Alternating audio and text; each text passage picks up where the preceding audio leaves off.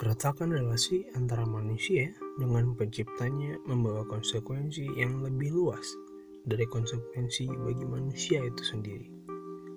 Seorang pendayung perahu yang menolak mendayung dengan cara yang benar akan mempengaruhi bukan hanya dirinya sendiri, tetapi juga semua orang di dalam perahu tersebut, dan bahkan bisa sampai merusak perahu itu.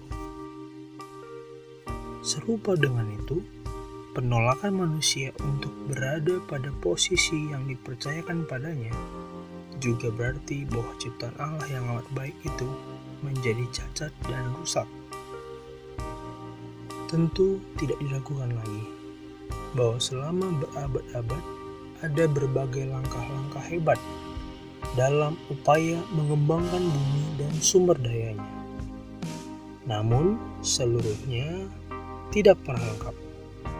Lihatlah kepada peradaban-peradaban yang dulunya berjaya, tetapi kemudian menjadi lapuk selama berabad-abad silam. Berulang kali, semesta telah merusak dan menahan laju perkembangan peradaban manusia dengan semak dan duri, kerja yang melelahkan, penyakit, epidemi, kekeringan, kelaparan, gempa bumi, gunung meletus, dan sebagainya. Sedihnya, semua ini ditambah lagi dengan kekuatan destruktif yang dihasilkan oleh keegoisan, keserakahan, dan kebangkrutan moral.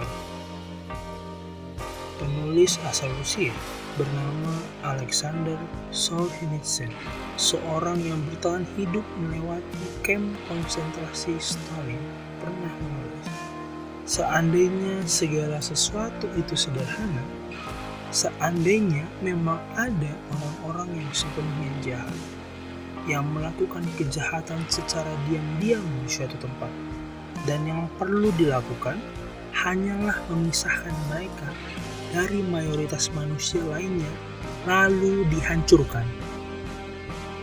Namun, garis yang membedakan baik dan jahat melintas tepat di hati setiap manusia. Siapa yang mau menghancurkan hatinya sendiri? Selama hati itu hidup, garis tersebut terus mengalami perubahan posisi. Kadang-kadang garis itu bergeser karena besarnya gairah melakukan kejahatan. Dan ada kalanya garis itu bergeser ke sisi yang lain untuk memberi ruang bagi berkembangnya kebaikan manusia yang sama, berapapun usianya, dalam berbagai situasi dapat menjadi manusia yang sama sekali berbeda.